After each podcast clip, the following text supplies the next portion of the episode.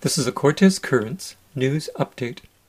There is currently only one active case of COVID 19 in North Vancouver Island, and there have been no reports of new cases anywhere on Vancouver Island since Thursday. But British Columbia has just set a record for the highest daily rise over a three day period.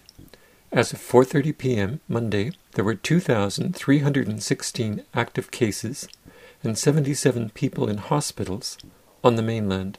It is not certain that Vancouver Island will continue to remain relatively COVID free while the virus spreads throughout the rest of the province. Dr. Bonnie Henry has just issued a province wide health order limiting gatherings in homes to immediate family and six others.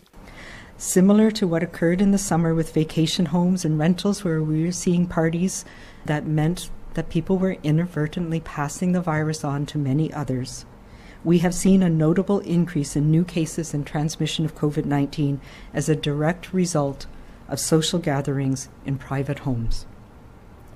Many of the cases that we've seen in the last few weeks have been related to these important celebrations where people are getting together with larger numbers of people than can be accommodated safely within their homes. I'd like to be clear this has been the case in every part of the province but we know the risk is highest where there is more virus circulating in our community.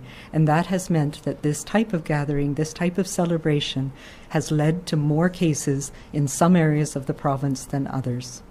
So we do see that the cases and the transmission we're seeing in the lower mainland, in Metro Vancouver, and particularly in the in the Fraser Valley in the Fraser Health region have been related to the fact there's more virus circulating in our community, and this type of party is very risky right now. As a result, today I am putting in a new provincial health officer order. This order limits gatherings in private homes to no more than your immediate household plus your safe six, six additional others.